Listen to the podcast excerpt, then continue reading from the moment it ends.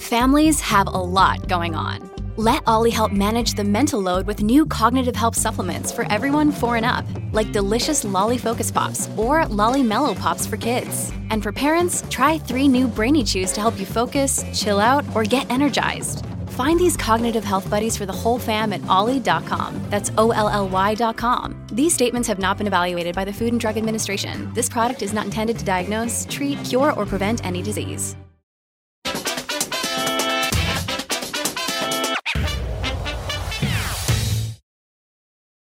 How high will Fed rates have to go? Hi, everyone. Welcome to the Real Vision Daily Briefing. With me today is George Goncalves, head of U.S. macro strategy at MUFG Securities. Hi, George. Great to see you again.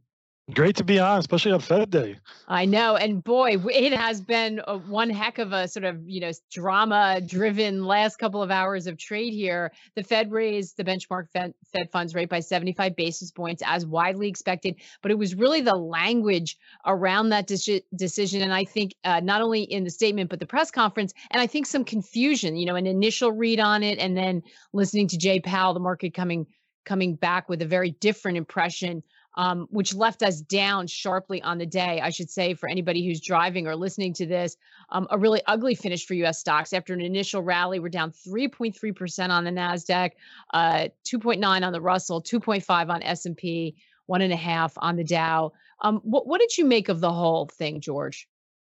Look, for me, at the at, at the end of the day, this is really Powell pushing back. I mean, for many years, people would, would, would say Powell, it was pivot Powell, that eventually he would always pivot. Uh, I mean, there's that notorious, you know, uh, 2018 experience where their balance sheet was on cruise control, and then, yeah, that last hike for that cycle, and then a couple weeks later, he kind of flipped the script. And I think that, you know, obviously that's not what's guiding his decisions process here, but I do think that this is a much different Powell. This is a much different Fed altogether. It's a Fed that's realized that they were behind the curve and they don't even know if all of their policies that they put in place are, are actually taking having an effect yet. So uh, this is, you know, still a hawkish Fed. They want to break this notion. The market's been trying for the last three attempts to say that they're going to pivot, they're going to pivot, and he pushed back on the pivot, you know, reiterating the idea that just you know, if they slow down the pace of hikes doesn't mean, mean that they're actually done tightening and that you know it's more about the level of rates and how long they stay there that's what matters not about the not, not, not about the speed per se that's right. And that our question of the day came directly from Powell himself. And I thought he was really clear on that. It's how high they need to ultimately get that, not the pace, but how high they ultimately need to get that Fed funds rate, that benchmark that all the other banks use to set interest rates against um, how high that has to go.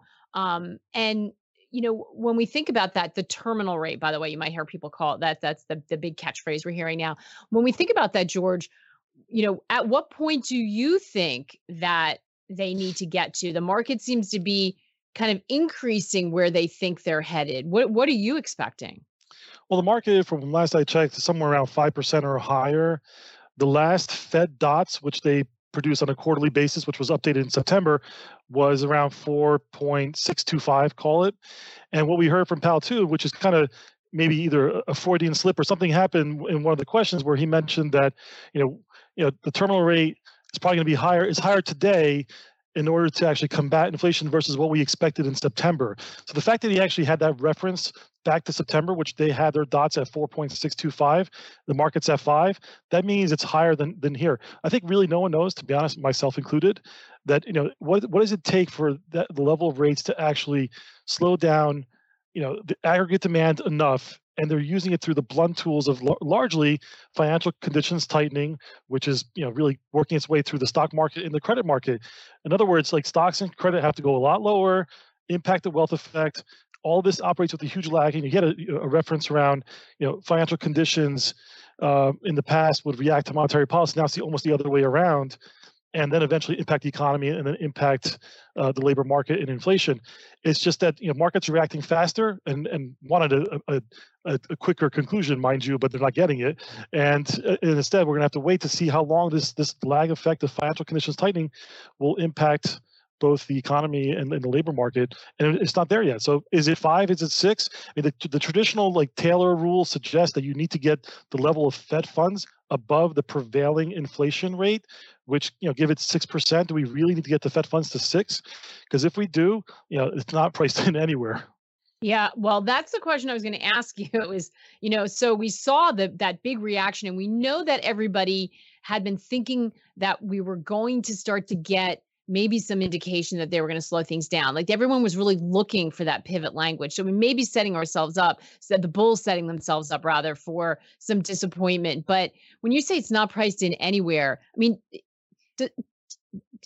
as we were entering this end of the year, it felt like the markets were constructive. We know October was better. Everybody was maybe breathing a sigh of relief that some of those levels were tested. And even if we didn't rally again strongly, it didn't look like we were going to plumb new lows. Is is this a whole new game now? I mean, are we looking at stocks that are going to go lower because the Fed wants them to go lower? And do they do they have to break those previous lows we saw?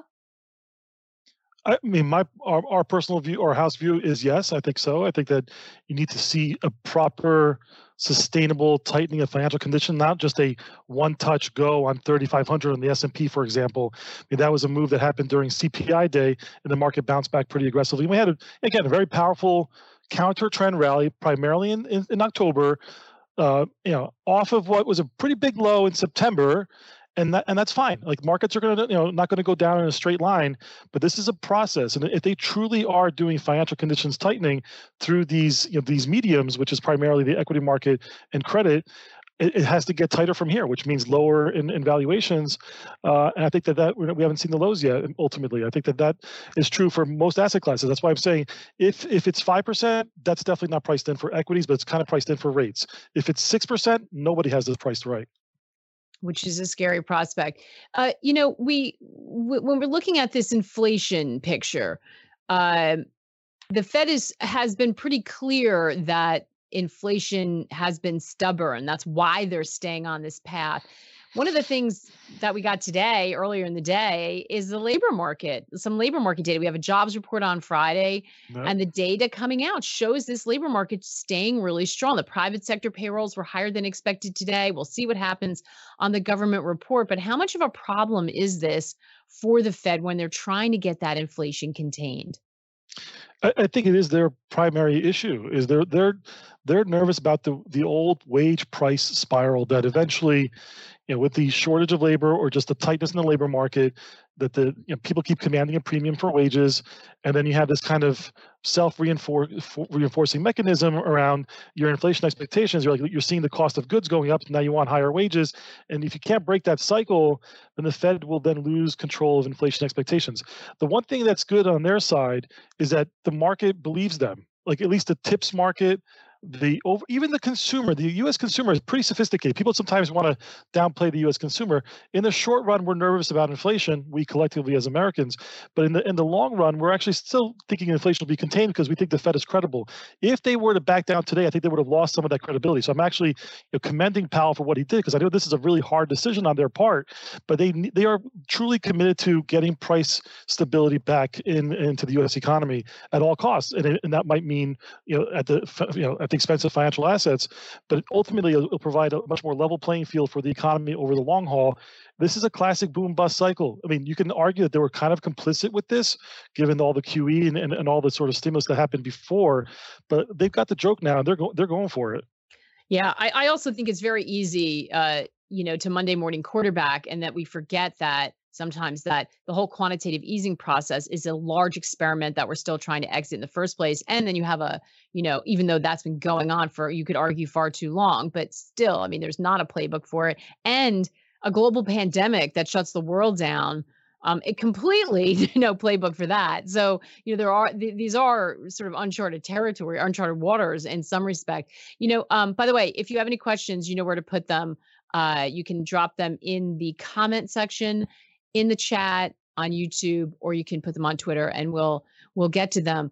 Um, you know, it, it's interesting. I spoke with Jesse Felder recently, and he made the argument that um, you know it's not a matter of when we think how uh, inflation is going to come down. He thinks that there's some concern that we are in a different situation now completely and that inflation is going to stay elevated no matter what the Fed does. Let's have a listen to a clip from that.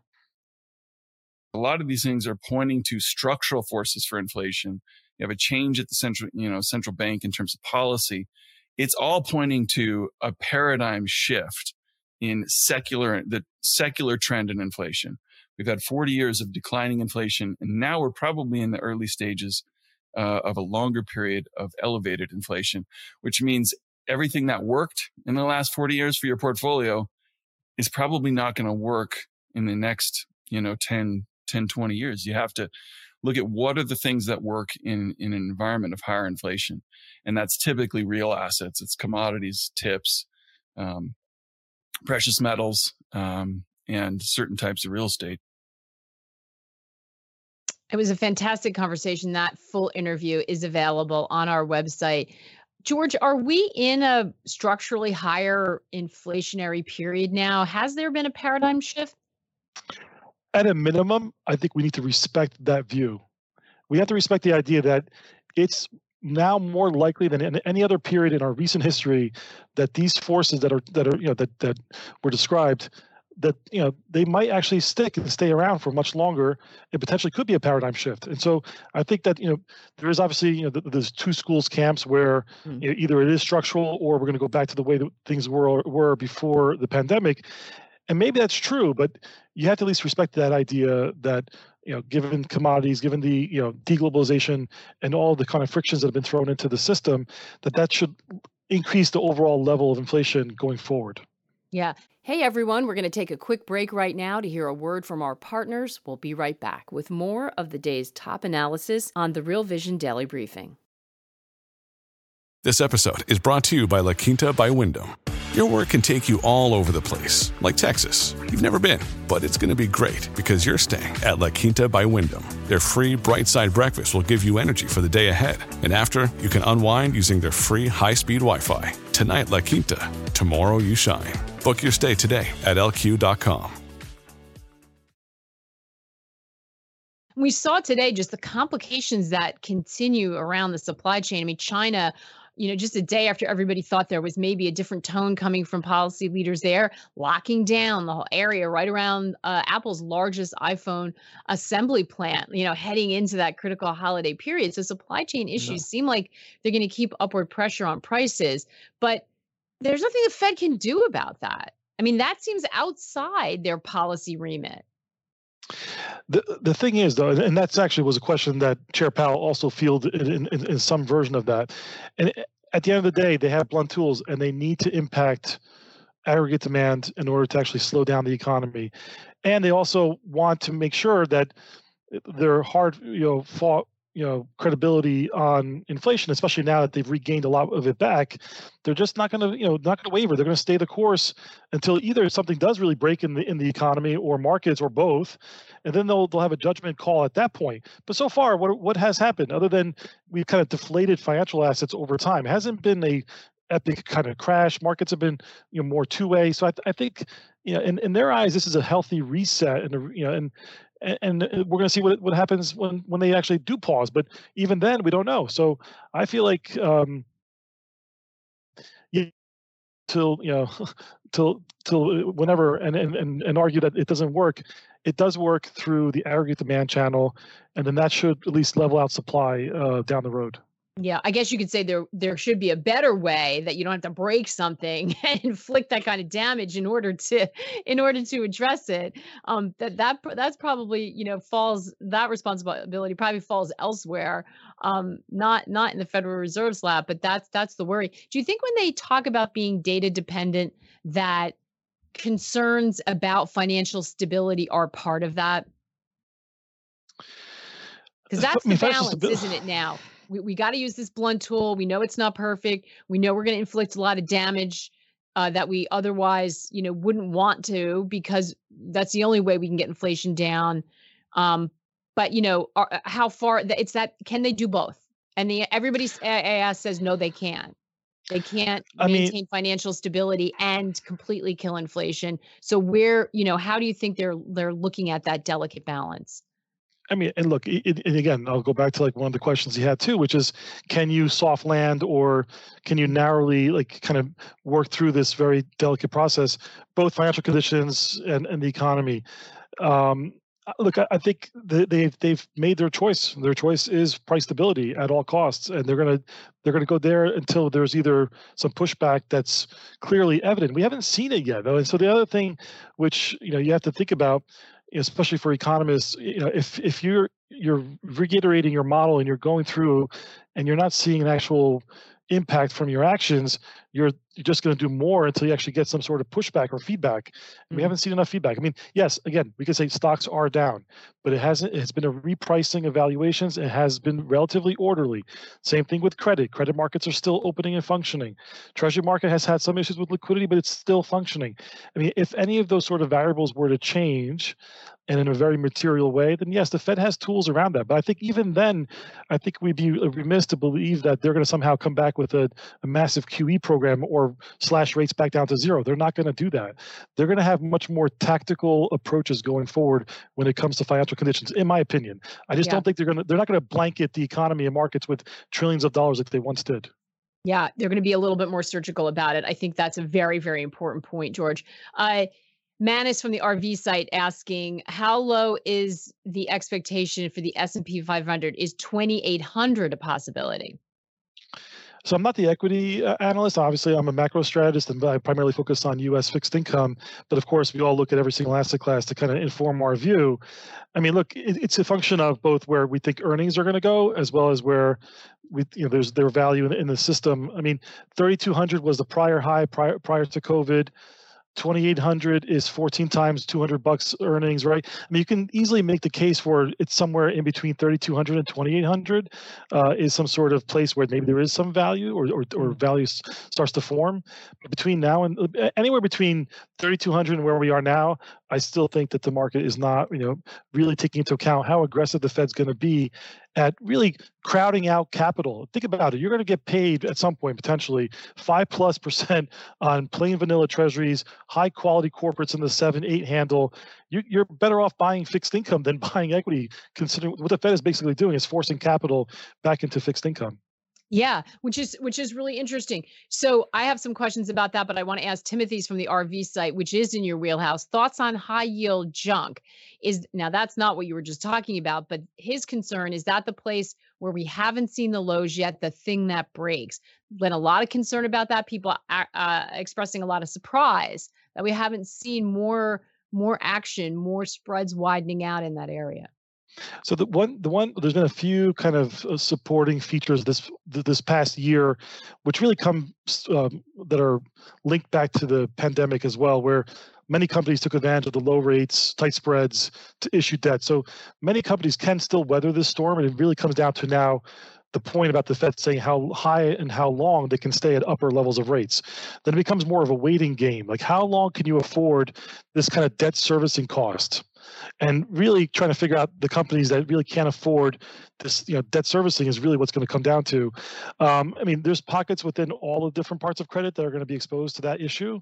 Uh, i still have been very clear on like it's the floating rate you know uh, you know issuers that have a lot of floating rate debt uh, that are now exposed to this higher rate environment.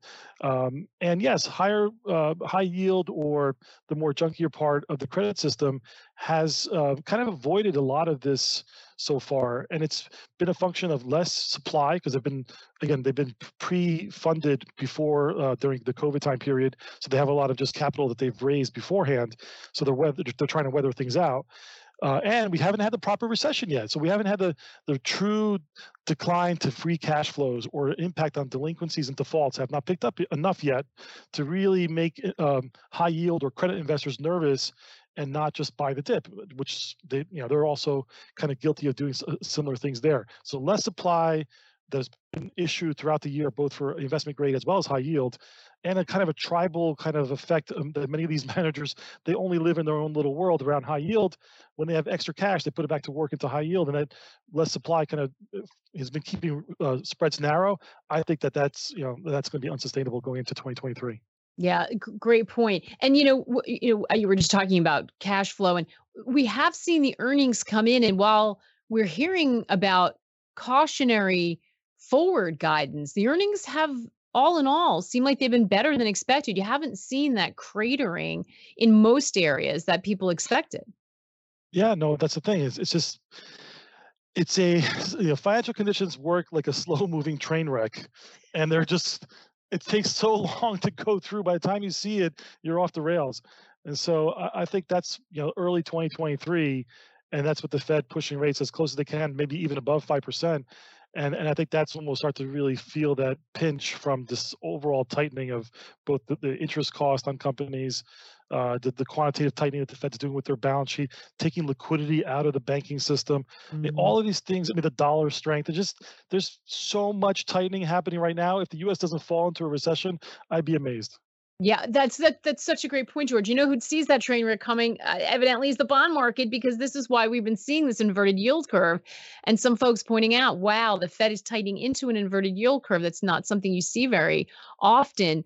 Does that mean that if you are looking at Treasuries, that you need to stick to the shorter end, to shorter duration, or would you be looking at that longer end as an opportunity? I mean, I think a look. It depends. Everyone has different um, Right, Uh, everyone's risk profile. With that as a caveat, profiles. yes. Yeah, and like I think I've been relative defensive and, and suggesting defensive plays around hiding in the one to three year part of the curve and just keep reinvesting as bonds mature, or if you are in an actual ETF or something like that, just stay very short until we actually have a better handle the Fed has done. It's clearly they're not done from what we heard today, and so you have an opportunity to keep reinvesting at higher rates. I think that's that's the way you play your fixed income portfolio. You don't extend duration yet having said that, I mean, having some barbell is not a bad idea. The you know the closer we get towards seeing these growth signs, we're already uh, weakening. So we're already seeing housing, you know, really uh, suffering here. Other sectors in, in the in the economy are going to continue to suffer. You know, the, the consumer side. I mean, cyclical. All this stuff is going to start showing up towards the holidays in the early part of Q1. So that maybe by then it's too late. So the here's the thing. So the Fed is still raising rates. So the bond market still respects the Fed. So even though there's an inverted curve, every time the Fed raises rates, even long-term rates go up too. So hmm. as long as the Fed is raising rates, we just don't know if the 10 year is going to stop at 450 or 475. It, might, it will stay inverted. You might be able to average in at a better level down the road, is my point for the 10 year. Whereas holding some cash in the front end and waiting for the opportunity is probably the probably the better bet in, the- in the next couple of months.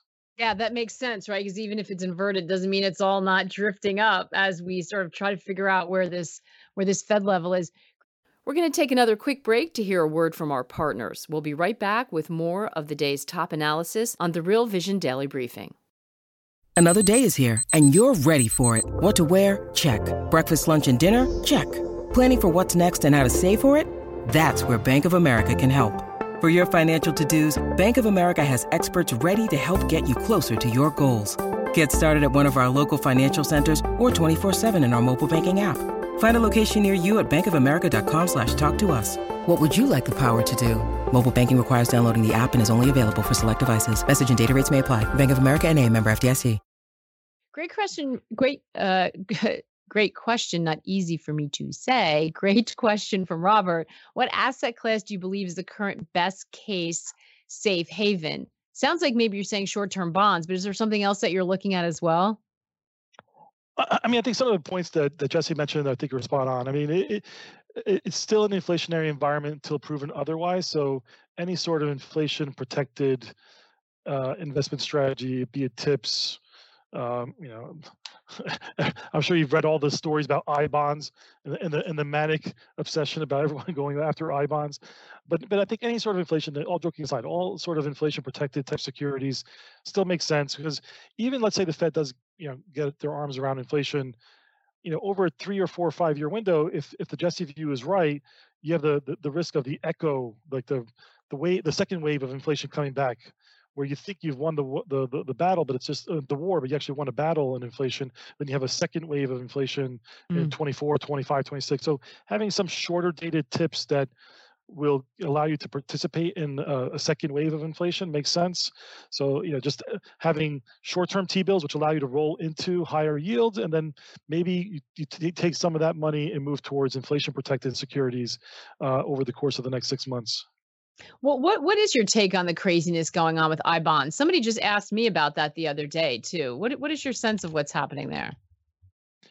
I mean, look, it's it's a it's a it's a vehicle. The thing is, there's only a limited amount that you know investors could actually participate in, and so it's not really meant to be a trading vehicle. It's more like a savings vehicle, more than it's mm-hmm. like a mm. savings bond. It's a savings bond, but I think it's just it's it's it's uh, reflective of this concern about you know the need for real assets and where to actually you know there, there's only a limited amount of real assets. You know, real estate has probably won't do well initially because we're probably heading into a recession that's our base case but at some point real estate will still be a good store of value.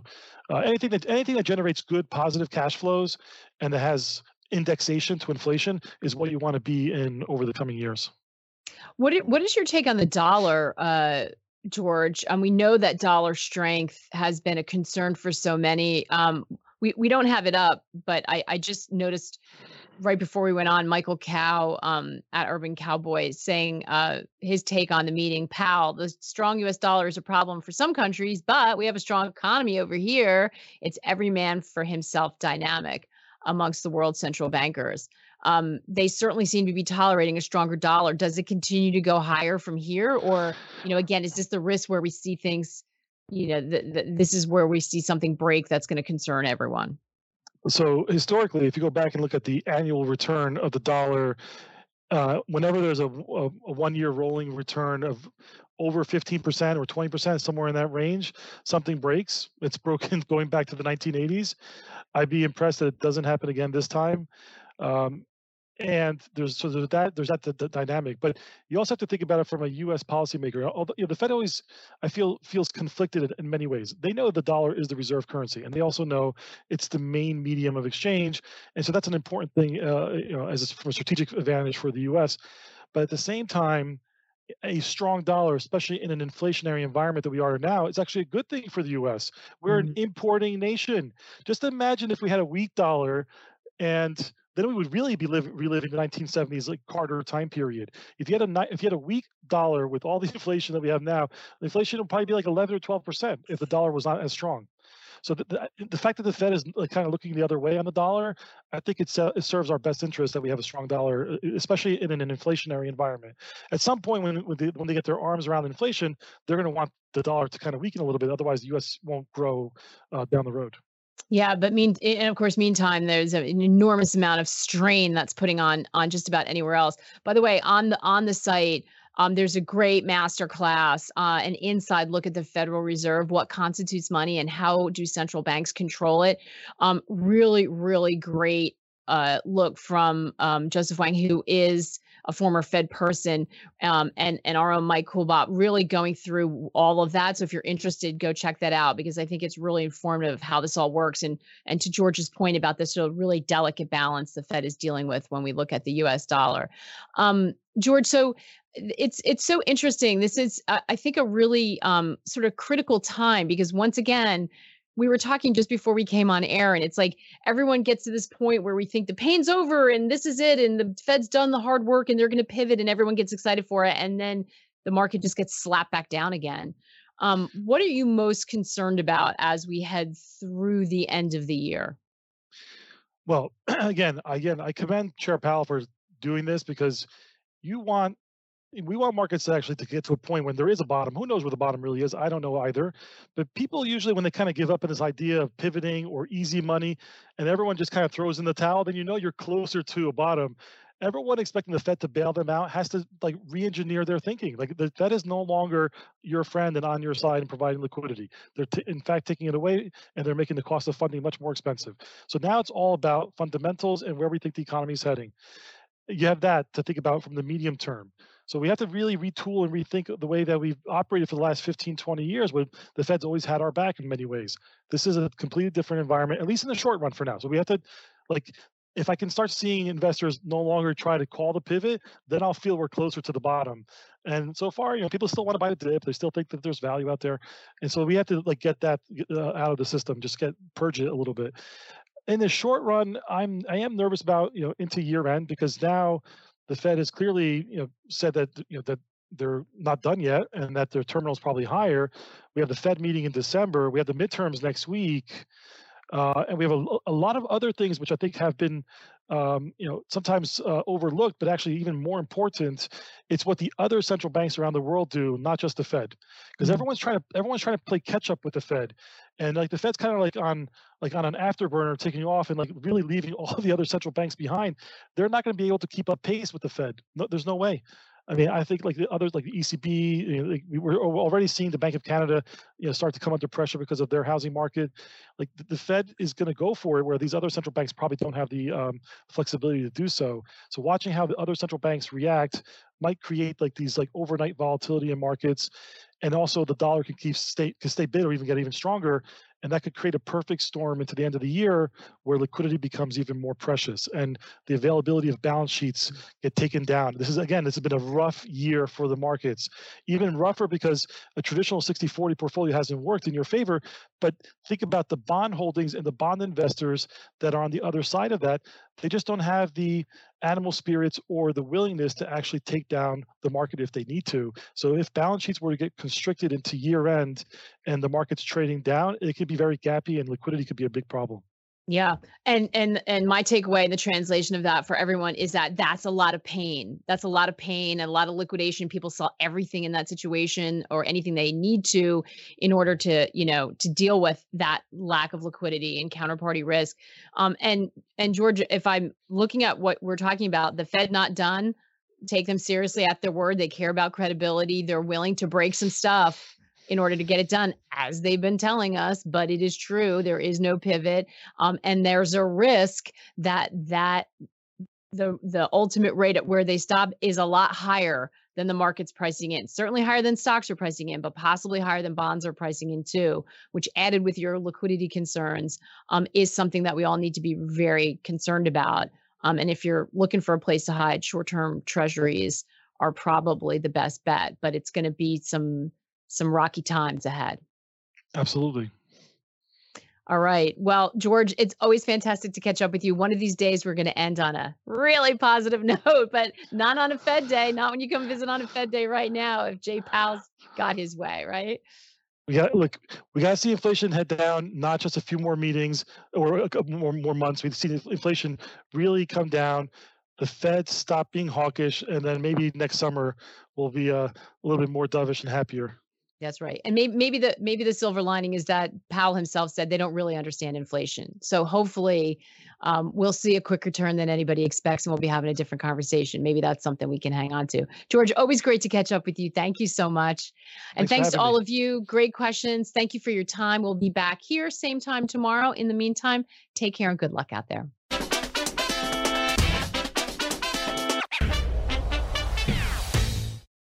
What's up, revolutionaries? Thanks for tuning in to the Real Vision Daily Briefing. For more content like this, head over to realvision.com and get unfiltered access to the very best, brightest, and biggest names in finance.